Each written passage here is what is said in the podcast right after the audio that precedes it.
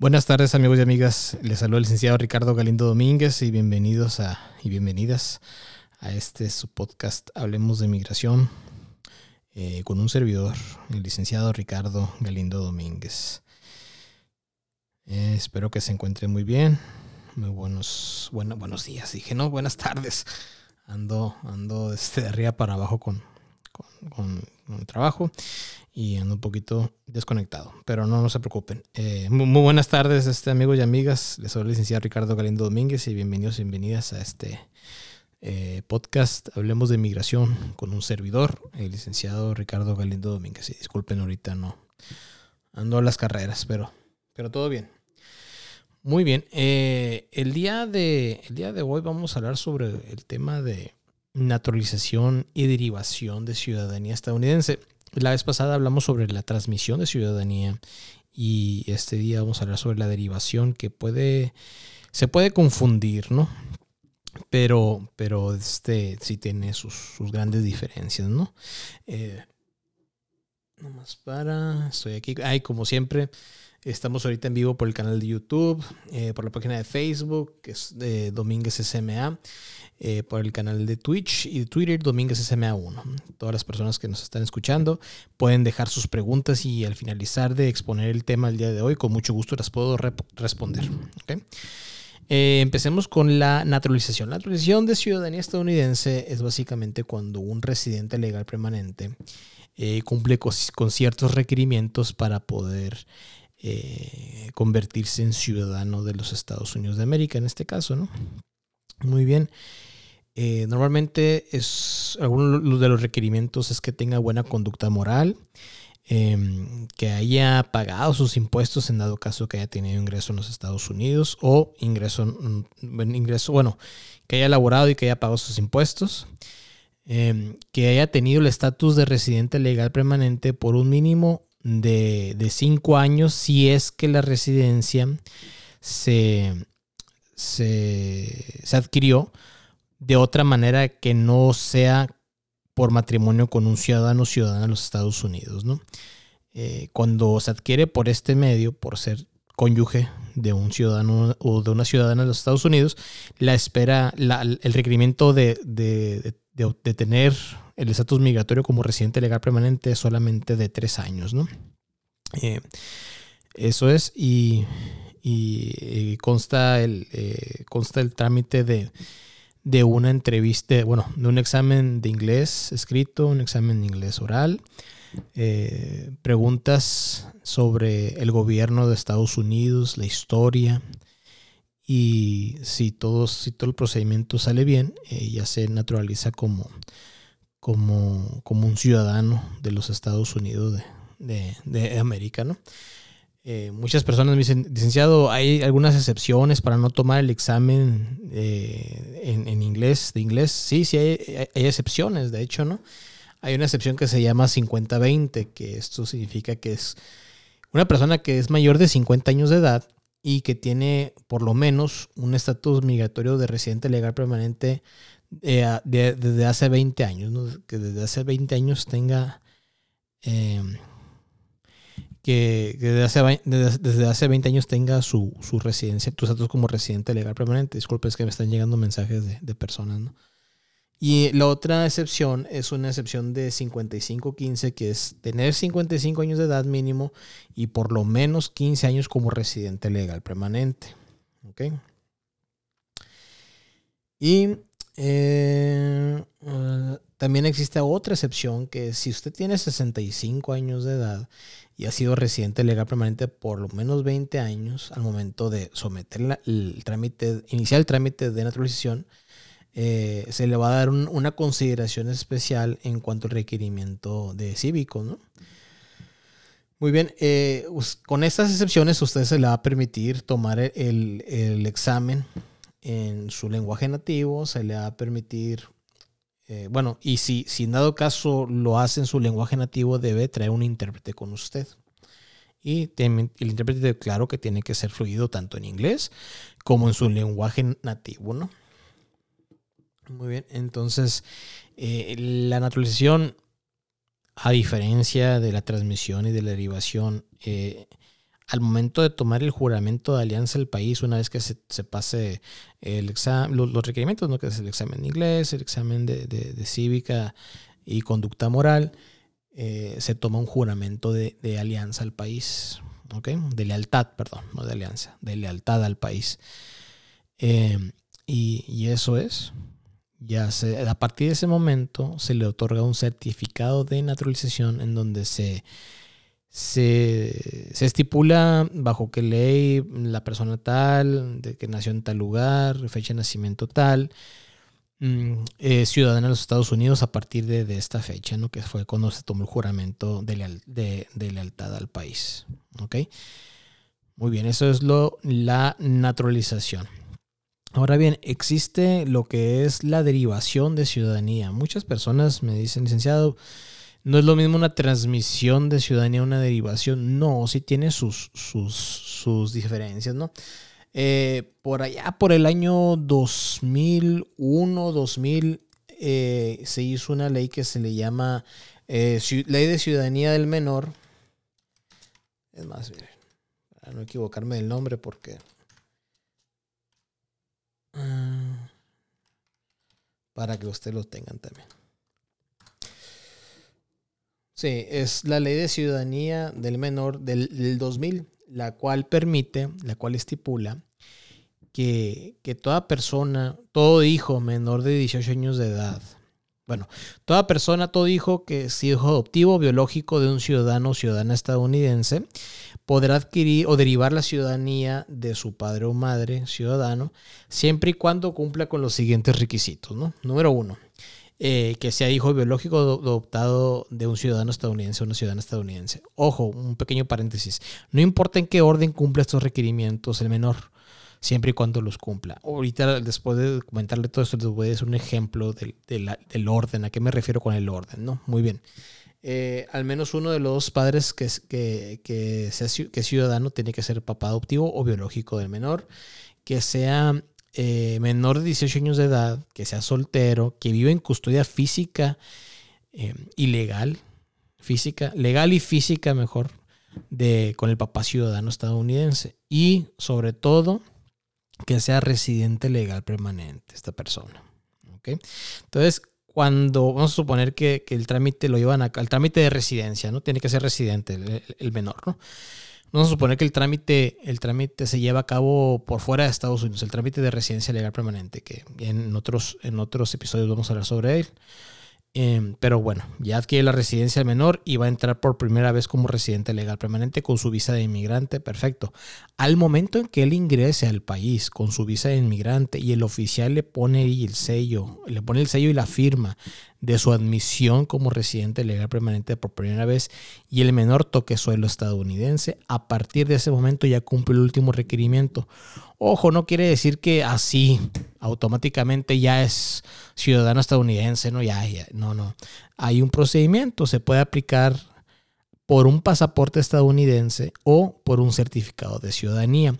Que el certificado de ciudadanía, como ya lo mencioné la vez pasada, es un documento que sirve para comprobar que una persona eh, obtuvo su ciudadanía estadounidense en algún momento de, su vida, ¿no? Entonces, cuando el menor cruza por primera vez como residente legal permanente y toca suelo estadounidense, ahí puede él aplicar para un pasaporte y o un certificado de ciudadanía. ¿no?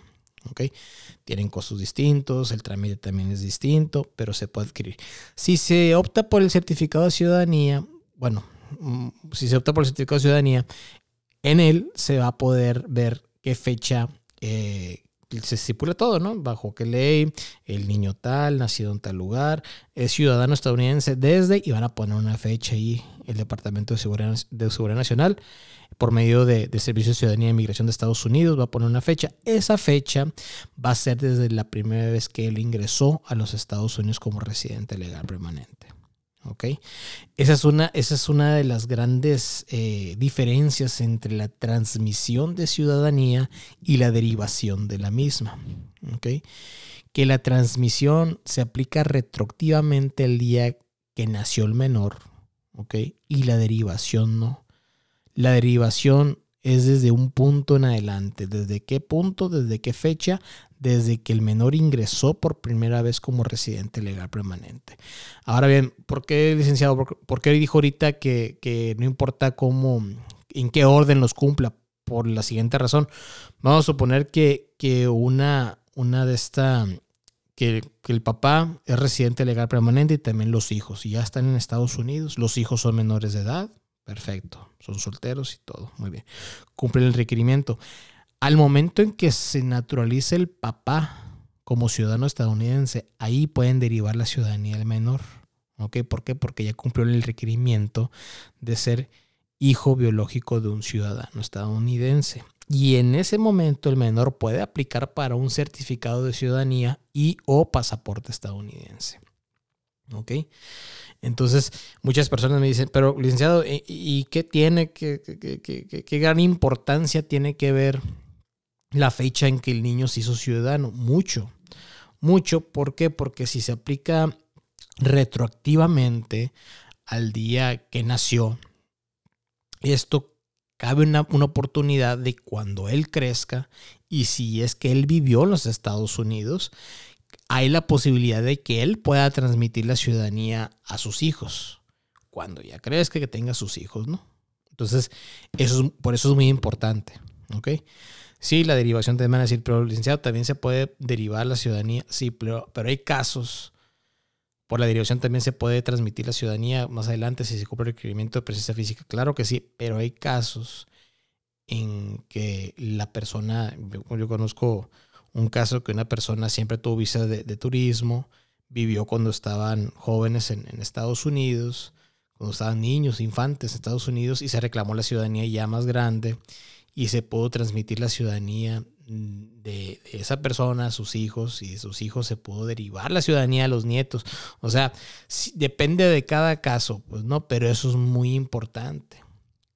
Que se aplique retroactivamente la fecha a la fecha que nació la persona.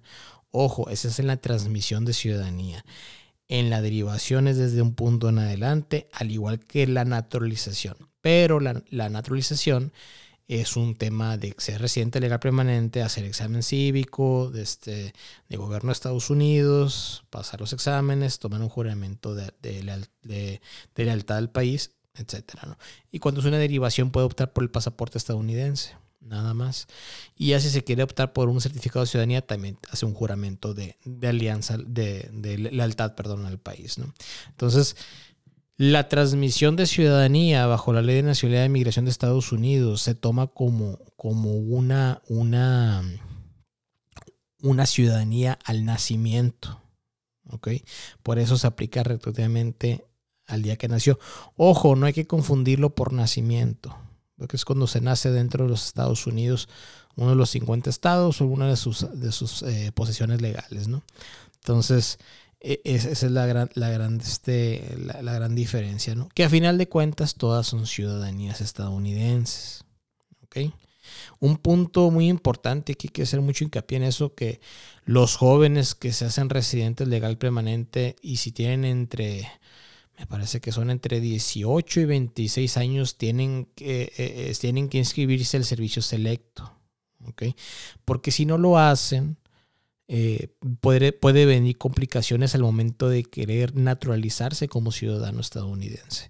Entonces, eso es muy importante. Todos los jóvenes, de hecho, de hecho, cuando se hace el trámite por fuera de Estados Unidos, aquí me ha tocado en Ciudad Juárez, que a los jóvenes que están en ese rango de edad eh, les hacen leer un folleto y, también inscribirse, ¿no?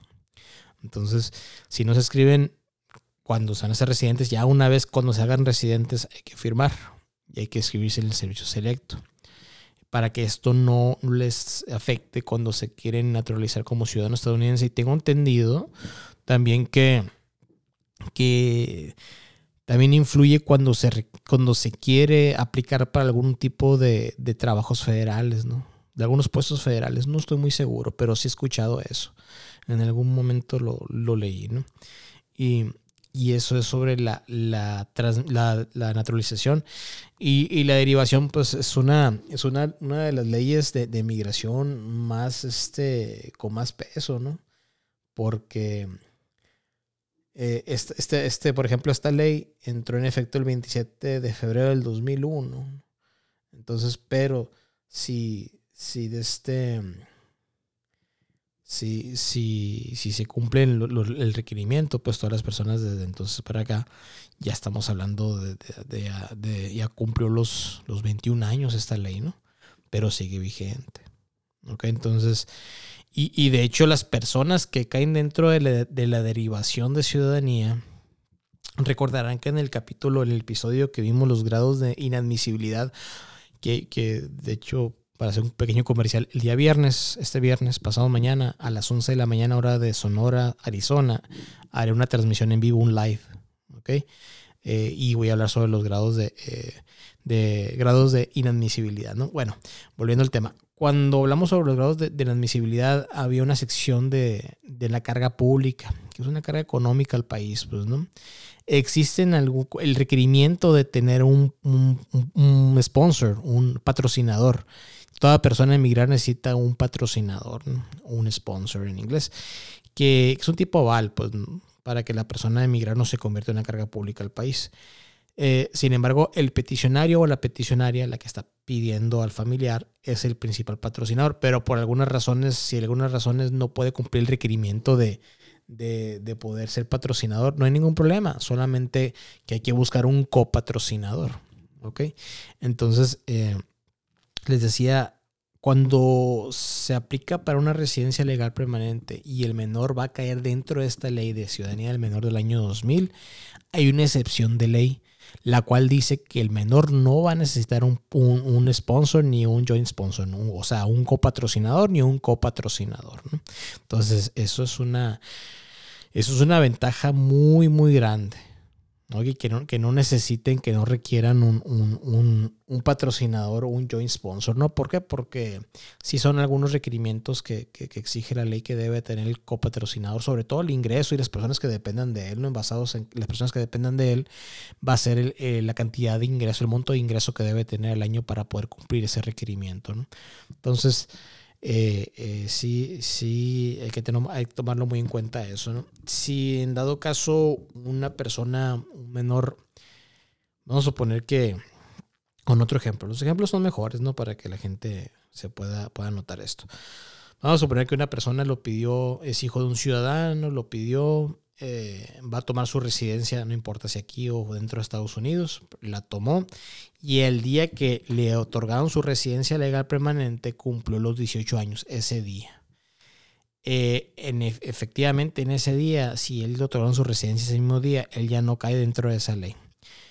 No quiere decir que no va a ser residente, claro que le van a dar su residencia y todo, pero él va a tener que aplicar por su naturalización por su propia cuenta cumpliendo los otros requerimientos, pues, ¿no? En este caso, en ese caso del ejemplo, son cinco años como residente legal permanente, hacer los exámenes de, inglés, de cívica, inglés, eh, examen oral de inglés, examen de este escrito de inglés, eh, preguntas sobre, sobre el gobierno de Estados Unidos, em, etcétera, ¿no? sobre la historia de Estados Unidos. Muy bien.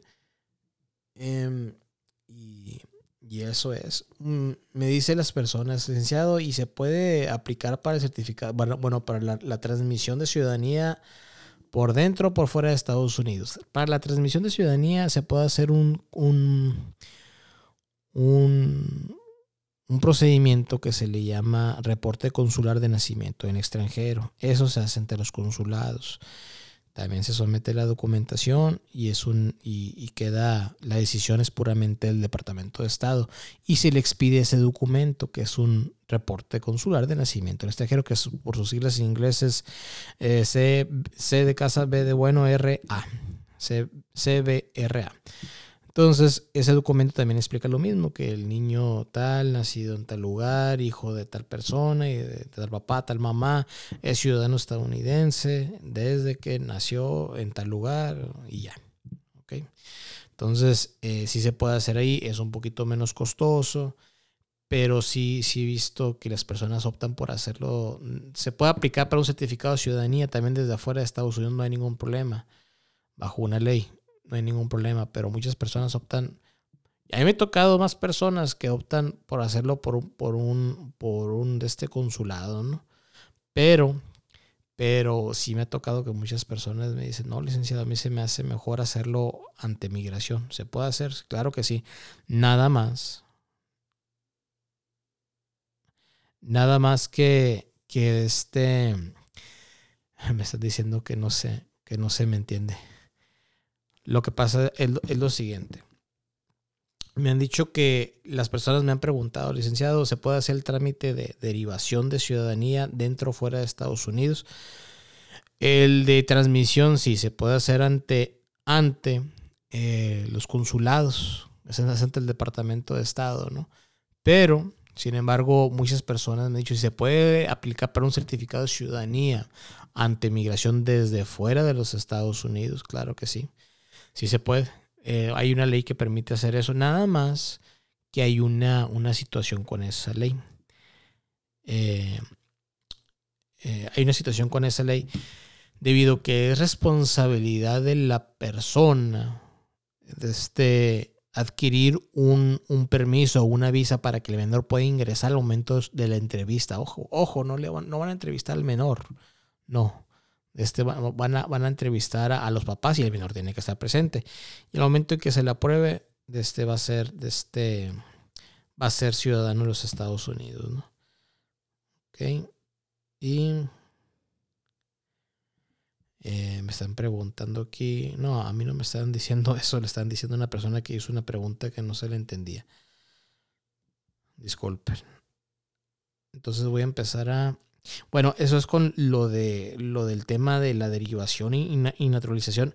Eh, es un poquito más cortito que la transmisión de ciudadanía, pero sí es muy importante debido a que muchas personas no cumplen el requerimiento de presencia física dentro de los Estados Unidos antes de que naciera el menor o los menores y buscan alguna manera para que sea más fácil darle la ciudadanía estadounidense de, de ellos hacia sus hijos. Y lo bueno que existe esta ley, la ley del menor del año 2000, donde muchas personas se han visto, beneficiadas. e incluyo familia directa de nosotros, familia directa mía. ¿okay?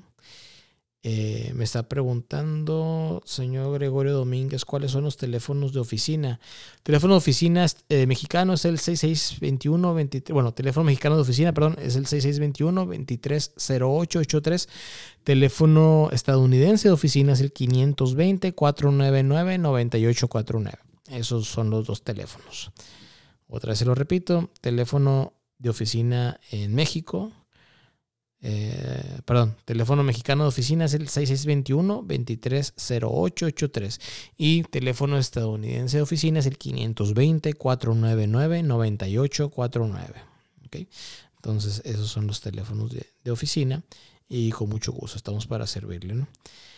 Hay una pregunta que, la guardé para, para hacerla aquí en vivo de una persona. Eh, licenciado, ¿usted nomás da la información o también lleva a cabo los trámites? No, sí, sí. O sea, esto es complemento a la oficina, pues, ¿no? O sea, el podcast que yo empecé ahora en enero pasado, que es este, es un complemento a la oficina para que la gente tenga más información, pues, ¿no? Muchas veces esa información son episodios tediosos, pero, pero muchas personas me han dicho, no, licenciados, que sí, lo escucho. No lo escucho en vivo, pero lo escucho en Spotify, lo escucho días después. Y, y sí me ha servido y van conmigo con una consulta y les llevo a cabo un trámite. Entonces sí, claro que sí. O sea, todos los, todo lo que yo hablo aquí en el podcast, en, los, en, los, las transmisiones en vivo, o sea, todo lo que se pone es porque uno, un servidor lo, lo lleva a cabo, pues, ¿no? O sea, a final de cuentas es su negocio. La Domínguez SMA Servicios Migratorios Americanos es una, es una oficina, es una consultoría de migración estadounidense que ya este año van a ser 13 años desde que, se, desde que abrió sus puertas. Abrió sus puertas, estaba en un cuartito, me acuerdo, en la casa de, de, mis papás. Entonces, ahí, ahí comencé, pues. Entonces sí, sí, ya, ya son ya son varios años de experiencia, ¿no? Entonces, pero es una, es una mejoría constante, ¿no? Continua. ¿Por qué? Porque a finales de este año, en noviembre, voy a asistir a otra certificación en donde voy a actualizar sobre las visas de trabajo, visas laborales, y así como también de, trámites migratorios de, adquisición de residencia legales permanentes. Ah, eh, no quiere decir que todos los años cambie todo, no, no, no, pero sí es, es, muy importante estar actualizado, ¿no? También otra pregunta de otro cliente una vez me dijo, licenciado, ¿cada cuánto usted se mete a la página de migración o lee cosas nuevas informativas?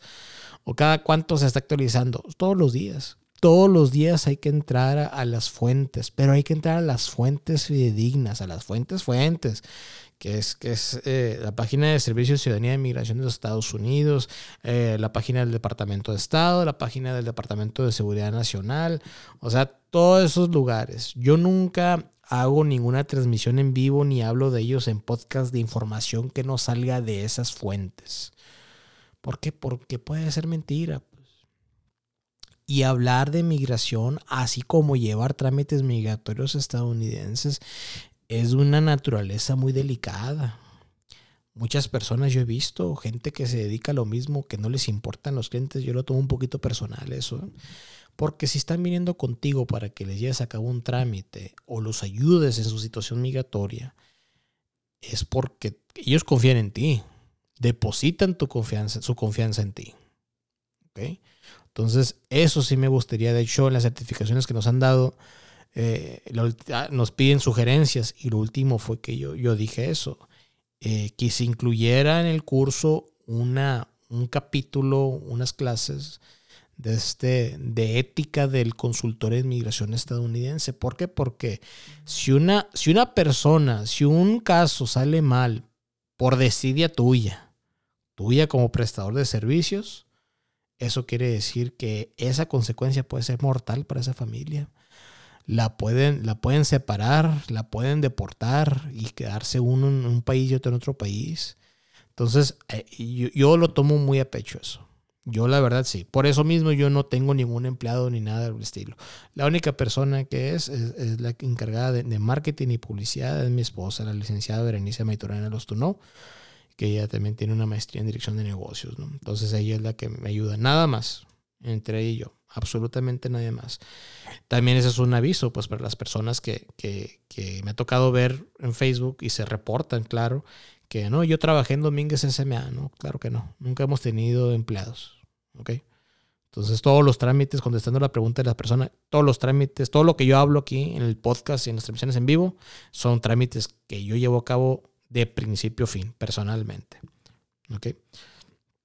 Eh, vamos a, a, ver otra situación, otra pregunta. Me dicen aquí. Eh, ya, ya, ya, Bueno, otra vez me está diciendo, licenciado, ¿cuáles son los teléfonos para agendar cita con usted? El teléfono mexicano de oficina es el 6621-230883 y teléfono eh, estadounidense de oficina es el 520-499-9849. En ambos se cuenta con WhatsApp. Mm, y también es una nota informativa, ¿no? Yo no contesto esos WhatsApp, ¿no? Desde eh, mi esposa que me ayuda son los que contestan nomás para agendar citas e información general, ¿no? De horarios de apertura, desde que si cuando tenemos disponibles citas, etcétera, ¿no? Muy bien. Y qué otra cosa. Licenciado, si fui regresado, no. Buenas tardes, licenciado. Fui agarrado varias veces en Estados Unidos. ¿Eso cuenta como deportación? Eh, sí. O sea, vamos a, profundizar un poquito. Cuando las personas hablan, las personas que no sepan, ¿no? Que están, vamos, a, vamos a ponerlos en contexto.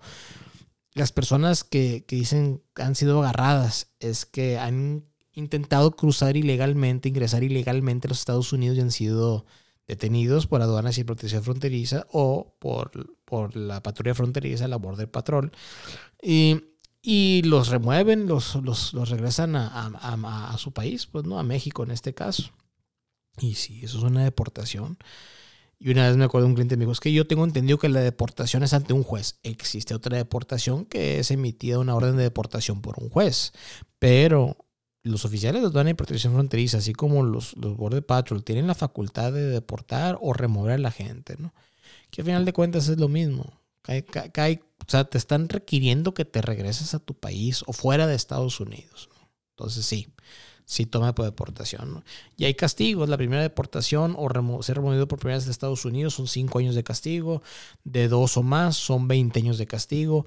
Y si una persona ingresa, si una persona vamos a suponer que fue deportada y luego ingresó a Estados Unidos y se quedó allá y otra vez fue deportada, ¿ok?